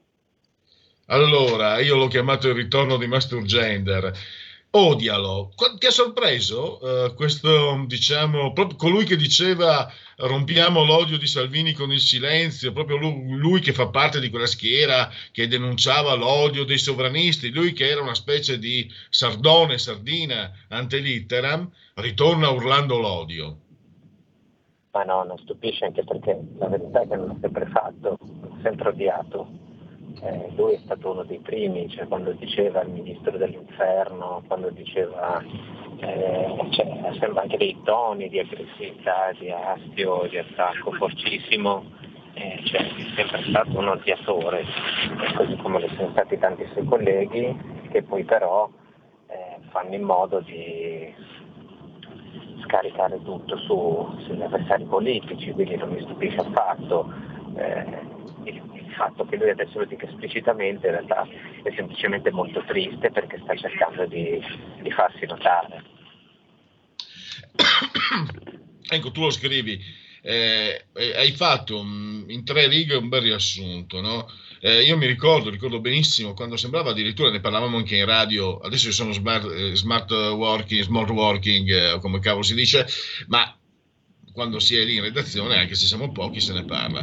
Qualche anno fa sembrava calde- caldeggiato da tutto l'entourage di Repubblica, sembrava essere quasi, insomma, lui il, la punta di diamante, ascolti da undici dodici milioni, insomma, in, in poco tempo tutto questo, questo impero si è sfaldato, e da lì anche che, che nasce questa sorta di, di... Insomma, io ho scritto, presentando la trasmissione, che Roberto Saviano va in esilio e scopre che non lo cerca nessuno. Beh sì, perché prima, come hai detto giustamente tu, doveva essere il Papa straniero del P D, no? Lo portavano in palmo di mano in tutte le trasmissioni, lo interpellavano, lo, lo, lo ascoltavano come se fosse un oracolo, era un santo, non so se vi ricordate le trasmissioni di Fazio, no? Che appariva con questa quasi l'aureola, no? Questo è il cono di luce intorno, proprio da, da Santone. Ecco, questa roba qua ha cominciato a stufare, sono scesi gli ascolti delle trasmissioni, sono, hanno cominciato a calare un po' le vendite dei libri e quindi questo ruolo politico che gli veniva attribuito e che a lui piaceva probabilmente. Mi ricordo che a un certo punto con un articolo riuscì a dire che le primarie del P D a Napoli erano infiltrate da, insomma, da brutti soggetti, quindi andavano rifatte. C'era uno che aveva un grosso potere di influenza e pensavano di farne il nuovo leader del, del, dell'universo progressista, e così non è stato. Lui ha cominciato a a calare molto nei consensi, anche a sinistra ci sono stati numerosi intellettuali che l'hanno criticato perché non gli piaceva come, come si presentava e quello che diceva, e allora così la, la, la situazione adesso è un po' diversa. Probabilmente il ruolo di solo scrittore o di essere quello famoso per Gomorra e per lo più per la serie tivù gli sta un po' stretto, e quindi vuole ritornare con la ribalta in questa maniera, invitando a odiare ancora più di quanto ce ne faccia. Però la, la rapidità con cui, diciamo, è, è tornato sulla terra, eh, non so se può sorprendere, perché come ti, ti avevo mandato il messaggio, sicuramente io non sono simpatizzante, però cercando di essere lucido, di non essere sciocco, al di là dell'antipatia e simpatia, è sempre stato dal mio punto di vista, anche perché io so alcune cose che non posso dire sul libro su Gomorra, che mi è sempre sembrato molto sopravvalutata la figura di Saviano. Sarà che a una certa età, io ero abituato a Pasolini, scusate, eh, anche se ero un ragazzino, insomma, eh, e quindi l'ho sempre trovato molto molto sopravvalutato. è stato spinto, è stato manovrato in qualche modo dalla, eh, io ho sempre detto che Repubblica è il più potente partito italiano, talmente potente da non aver nemmeno bisogno di, di andare a chiedere voti, e, e quindi for, forse più che questa caduta eh, io resto, rimango sorpreso dall'ascesa di, di questa figura. No, a un certo punto io credo che abbiano trovato una figura politicamente perfetta, che andava bene, che era nuova e, e che eh, così non era legata ai partiti ed era anche eh, abbastanza manovrabile, no? Quindi si poteva mettere lì, si poteva trattarlo eh, come un, un santino e, e, e poi farlo obbedire a quello che scriveva allora Ezio Mauro, direttore di Repubblica e quant'altro, quindi sicuramente faceva comodo ai ai poteri forti, diciamo così, a un certo mondo faceva molto comodo e quindi l'hanno spinto in tutti i modi, era sempre in televisione e poi sempre con questo modo di fare, insomma. Ecco, eh, Francesco, noi, noi parliamo di questo personaggio perché appunto è un personaggio pubblico che ha avuto anni di, di celebrità, celebrità massima. Eh, a proposito della caduta, io ricordo quando chiamò eh, alle armi contro Salvini, contro i sovranisti nella primavera, contro i cinque Stelle, la primavera del duemiladiciotto, provò a organizzare degli incontri, mi ricordo i giornali in un, in un, in un proprio in tre righe scrissero in un incontro credo a Latina, erano in quattro gatti, no? Quindi era già svanito, ma noi eh, in, io credo che noi ci si, trova, ci si trovi di fronte a un delirio solipsista di chi ha qualche disturbo narcisistico della personalità. E, però quanti, mi domando quanti danni potrebbe fare. E poi anche un altro punto, no? che, che, mi ha, che mi ha colpito, cioè anche, voglio dire, la pochezza del fatto di rivelare, anche perché lui a un certo punto si scaglia. Tu citi l'intervista di, di, di Repubblica, si scaglia contro i giornali che hanno fatto indegno dossieraggio, eccetera, eccetera. Che i giornali che hanno fatto indegno dossieraggio sono quelli che hanno riportato la notizia della sua condanna in Cassazione per plagio. E quindi, cioè, quando tu parli di indegno dossieraggio nei confronti di chi ha riportato la notizia reale, è anche pesante perché sei stato condannato per plagio. Francesco, io quando andavo a scuola, francamente erano ancora i tempi in cui chi copiava era guardato un po' male, ma non per la disonestà, per, cioè, se hai bisogno di copiare vuol dire che sei indietro, vuol dire che sei inferiore in un certo senso. Chi copia era considerato inferiore prima ancora che disonesto ai miei tempi. Per quello io sono, sono particolarmente sensibile quando, quando leggo che questo signore è stato condannato, cioè in Cassazione, eh, in modo definitivo. Ecco, quindi volevo capire eh, quanto, quanto, dove può arrivare costui. Guarda, io ricordo questo, eh, ero a Libero eh, allora e fui, credo, il primo di tutti a fare eh, degli articoli riportando esattamente eh, i pezzi che erano usciti su un giornale che si chiamava Cronache di Napoli, a firma di un giornalista molto bravo che si chiama Simone Di Meo, che adesso poi, pensate un po', mi sono ritrovato, io non lo conoscevo e me lo sono ritrovato alla Verità, no? E scrive per la Verità e è scritto in passato per il giornale, tra l'altro, insomma, un collega molto bravo. E all'epoca io fui il primo, credo, a fare un testo mettendo eh, in fila proprio i passaggi, quasi le frasi quasi esatte che erano state copiate dentro Gomorra dagli articoli che aveva scritto Simone Di Meo. E questo è, è stato un caso clamoroso. E Saviano eh, non rispose. Saviano fece come ha sempre fatto, cioè chi lo attaccava veniva accusato di essere complice dei mafiosi, complice di quelli che lo odiavano. Ed era questa cosa un po', eh, un po' questo, come dire, questo modo di fare che è la sinistra di oggi, cioè se tu non sei dalla loro parte, sei non semplicemente contro di loro, sei un razzista, sei un mafioso, sei un fascista, sei un omofobo, questa è la roba. E lui è stato uno dei primi a inventarsi questo, questo modo di ragionare, no? Questo modo di agire. E in questo, eh, come dire, è stato uno dei più feroci da questo punto di vista, perché questa è una logica di odio, né più né meno, no?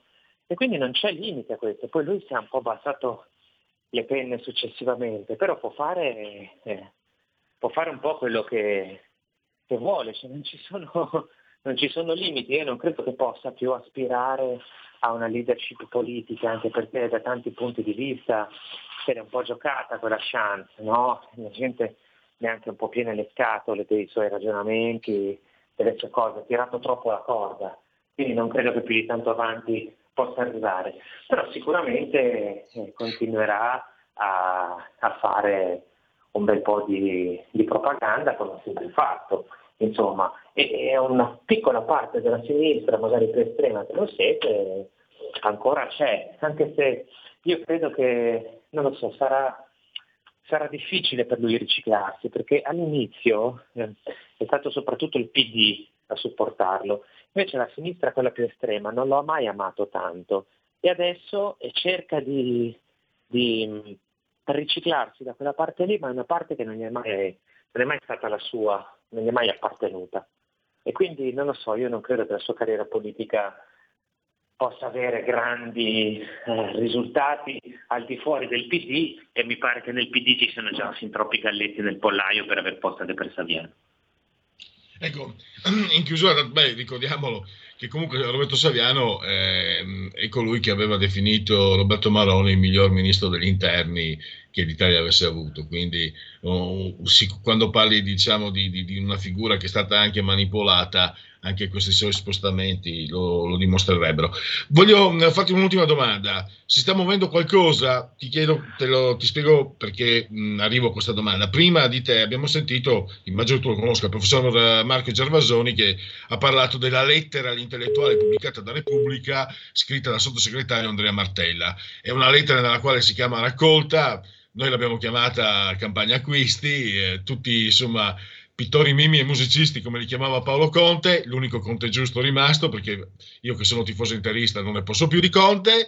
E allora dicevo, il fatto che ci sia questo appello, anche un po' molto stile anni cinquanta, molto stile soviet, eh, apparso su Repubblica, e poi eh, l'irrompere di, su, sull'Espresso di Saviano che incita l'odio, eh, il fatto che purtroppo si preannunciano tempi molto duri, molto difficili per i cittadini, eh, stanno preparando le trincee, quelli di sinistra, il fatto che eh, siano stati accantonati sessantotto milioni da destinare nei prossimi quaranta giorni alle, alle forze dell'ordine, da, da tempi memori i governi, soprattutto di sinistra, mai si sono preoccupati delle forze dell'ordine, qualcuno ha pensato, non è che per caso abbiano paura di, di proteste e che quindi stiano dando soldi ai poliziotti e carabinieri, per, diciamo, incentivarli a, a un certo tipo di comportamento. Questa è una, è una mezza illazione, né, da parte mia, però questi sessantotto milioni sono stati veramente messi da parte nei prossimi quaranta giorni. Ecco, mh, io ho cercato di mettere insieme alcuni pezzi di un mosaico che forse non c'è, che forse non c'è. Volevo capire cosa ne pensi tu. Ma guarda, io sono sicuro che la tensione sia alta, e come tu, ogni volta che la tensione è alta c'è qualcuno che ne approfitta, e, e ci sono dei professionisti, cioè questi dei centri sociali, questi di queste associazioni che ogni tanto sentiamo, non sono, eh, come dire, non sono spontanei, sono gente che fa, fa quasi il rivoluzionario di professione, quindi Eh, sicuramente l'allerta è alta. Io sono contento che diano un po' eh, di, di aria alle forze dell'ordine, di soldi, perché sono sempre trascurate e lasciate in secondo piano, ma davvero condivido con te la preoccupazione, con te non solo, con penso con tanti altri, la preoccupazione che quello che ci aspetta sia un autunno e un inverno veramente caldo. Sono tanti anni che si dice, eh, tanti anni che diciamo attenzione che poi così la rabbia poi non scoppia mai, invece secondo me questa volta, se questo governo si ostina ad, ad affamare la popolazione di fatto, fa si rischia veramente grosso. Ebbene, il momento eh, possiamo concludere. Ringrazio il vice direttore della Verità Francesco Borgonovo, grazie Francesco e a domani. Grazie a voi e a tutti, a domani. La verità è che sono cattivo, ma questo cambierà. Io cambierò. È l'ultima volta che faccio cose come questa. Metto la testa a posto, vado avanti, rigo dritto, scelgo la vita. Già adesso non vedo l'ora. Diventerò esattamente come voi. Il lavoro, la famiglia, il maxi televisore del cazzo, la lavatrice, la macchina, il cd e l'apriscatole elettrico. Buona salute, colesterolo basso, polizza vita, mutuo, prima casa, moda casual, valigie, salotto di tre pezzi, fai da te, telequizze, schifezze nella pancia, figli, a spasso nel parco, orario d'ufficio, bravo a golf, l'auto lavata, tanti maglioni, Natale in famiglia, pensione privata, esenzione fiscale, tirando avanti, lontano dai guai, in attesa del giorno in cui morirai. In onda genetriaci, ricorrenze e commemorazioni del decimoterzo giorno di Borromaio, mese del calendario repubblicano. Per i gregoriani è il trecentottesimo giorno dell'anno, ne mancano cinquantasette alla fine, alla fine. Per tutti è un martedì tre di novembre, anno domini duemilaventi. Oh, cominciamo con eh, l'arte. Annibale Carracci, Felsineo. Siamo con le, le, le, il colore che comincia a essere pastoso, caldo. E si comincia a uscire dal manierismo, si va verso il classicismo. Bah, ma è molto attivo a Roma poi, tra l'altro. Eh, Vincenzo Bellini, la, da Catania, la musica operistica, l'autore, disegnatore di fumetti, molto bravo, ha lavorato anche per la Bonelli, spagnolo, scomparso purtroppo un, un, un po' di anni fa, eh, per la Bonelli ha disegnato anche Tex, Jesus Blasco, e poi Non è mai troppo tardi, il professor Alberto Manzi, la musa di Antonioni, Monica Vitti, e poi autore di colonne sonore immortali, quelle di zero zero sette, ci ha lasciato Sean Connery domenica, ma eh, noi che abbiamo una certa età, ma anche quelli più giovani so, eh, perché è un amico che ha dieci anni meno di me, so che conosce, eh, ha avuto, attenti a quei due, la colonna sonora era di John Barry, tan tan tan tan tan tan. Pupi Avati, che è stato anche intervistato proprio da Francesco Borgonovo qui a R P L qualche tempo fa, eh, anche lui Felsineo come Annibale Carracci, bolognese, eh, ricordiamo Regalo di Natale e, e l'ultimo film um, che a me è piaciuto molto, Il Signor Diavolo, eh, Pupi Avati. Non puoi dire che Pupi Avati sia di destra, però non ha mai baciato il mulo alla sinistra, e niente da fare, è un autore, è un autore. Eh, Io ve l'ho detto, frequentavamo eh, la stessa birreria um, da giovane, eh, um, poi si, non so se si è laureato, era, era universitario all'epoca, poi è diventato eh, giocatore di poker professionista, cioè proprio professionista, no, non sto parlando di quelle cose da Al Capone, no, è diventato giocatore di poker professionista, talmente bravo era, e mi disse lui eh, all'epoca che secondo lui appunto Regalo di Natale restituiva lo spirito vero, autentico del poker. E questo è, vuol dire che, insomma, che, che Pupi Avati è un regista eccellente. Laura Troschel, eh, Costanza Spada, che fu la moglie di Pippo Franco, eh, il, il creatore di effetti speciali, di trucchi, di zombie, Tom Savini, Uh, Lia Tanzi e il suo sodalizio teatrale con Giuseppe Pambieri, uh, Larry Holmes, uh, campione del mondo dei pesi massimi, lo fu credo anche nel novantaquattro a quarantacinque anni ed era più grasso di me adesso, uh, Vogue, Anna Wintour. E come si fa? Come si fa a dare importanza alla personaggia del giallo? Una sardina, una sardina senza sale, vabbè, sono i tempi. Nando Dalla Chiesa, eh, figlio del generale, è stato politico, vi ricordate, candidato eh, contro il sindaco della Lega nel novantatré a Milano. Rose Ambar, attrice in She Devil, Vuille Tournant, eh, Teresa Del Sio, la partenopea, voce, lo spirito partenopeo di Teresa De Sio, poi la signora Spielberg, l'attrice Kate Capshaw, e poi da giovane mi piaceva tantissimo, e tant'è che da vecchio mi sono procurato un po' di dischi che, perché li avevo persi, Stewart Goddard, Adamant, poi abbiamo Ti spiezzo in due, Dolph Lundgren, eh, un, un mago del calciomercato, giornalista, Paolo Bargigia, fu il primo a rivelare che il Napoli stava vendendo Higuain alla Juve, oh. e lo denunciò Aurelio De Laurentiis, poi però vendette, pochi mesi dopo vendette effettivamente Higuain alla Juve. Poi abbiamo Matteo Arpe che nel duemilasette, pensate un po', ha eh, quarantatré anni, è uscito da Capitalia con una buona uscita, una liquidazione da trentasette virgola quattro milioni di euro. trentasette virgola quattro milioni di euro. Quindi non è, diciamo che non è solo fare il calciatore a essere redditizio. Emilia Cucciniello, in arte e non dico a quale, Milli d'Abbraccio, e poi la sorella intelligente e colta di... Eh, no. La sorella, allora, lei è una sorella eh, intelligente e colta che si chiama Benedetta Parodi, che ha fatto i milioni con libri di cucina. Lei è quella, diciamo, meno preparata, Cristina Parodi. Vi ricordate quando per l'elezione, la riconferma di Gori, si è messa il vestito di Michelle Obama? Che pena, che pietà. Da, naturalmente avvisando tutte, tutte le redazioni, guardate che mi metterò, ma mamma mia, come, come sono caduti in basso questi qua. Non erano così, eh. Allora, fanno di tutto per dare ragione a voi anticomunisti, anche se comunque eh, la Parodi e Gori sono di destra, poi chiaramente lui era, era uomo di Berlusconi, quindi di cosa... che ci stiamo a dia. Oh.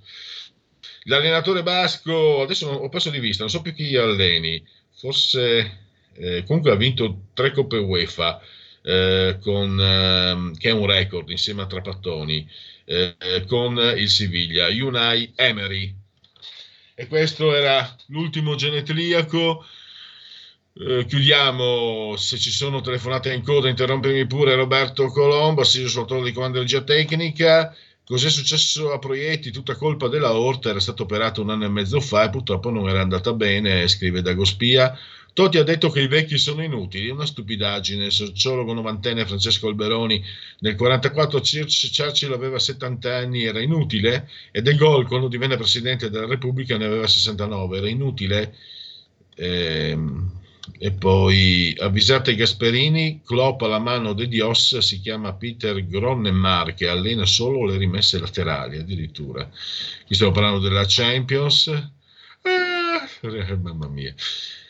Eh, andiamo a vedere, scusa, il pensiero è andato alla beneamata all'Inter, guidata da, da quell'allenatore lì, mamma mia, basta. A Verdini, sei anni e mezzo per il crack del credito fiorentino, che rischia il carcere, l'apertura di Repubblica. U S A duemilaventi, la notte elettorale di Repubblica, scopre, vabbè, questo avevo detto che prima, Conte insiste, l'ultima proposta agli alleati, copri, coprifuoco alle ventidue. Allora, vediamo se riesco a leggervi. Sono contento se si ascoltano, però non cambio giudizio sul governo, lo dice la D N Cross Matteo Salvini entrando in Senato, commentando i quattro punti della risoluzione del centrodestra appena votati dalla maggioranza alla Camera. Poi spiega, domani votano il D L Zan alla Camera mentre il mondo parla di altro. Loro continuano a vivere su Marte, però se riusciamo a limitare i danni sono contento. Queste le dichiarazioni del leader della Lega. E poi vediamo se ci sono... No, allora, non ci sono altri aggiornamenti, vediamo l'ultima Covid, l'allarme dei medici, c'è un rischio tsunami. E con questa bella notizia, bella tra un miliardo di virgolette naturalmente, eh, concludiamo nel peggiore dei modi, viene da dire, speriamo che la realtà sconfessi la previsione scientifica. E, mh, ringrazio e saluto Roberto Colombo, assiso sul trono di comando della regia tecnica. Dopo questa trasmissione c'è il grande Marciano Pinti, il suo Rebelot, state lì, quindi non andate via, mi raccomando. Grazie naturalmente soprattutto a voi per aver scelto il punto politico di R P L, la vostra voce e la vostra radio. Ciao! Avete ascoltato il punto politico.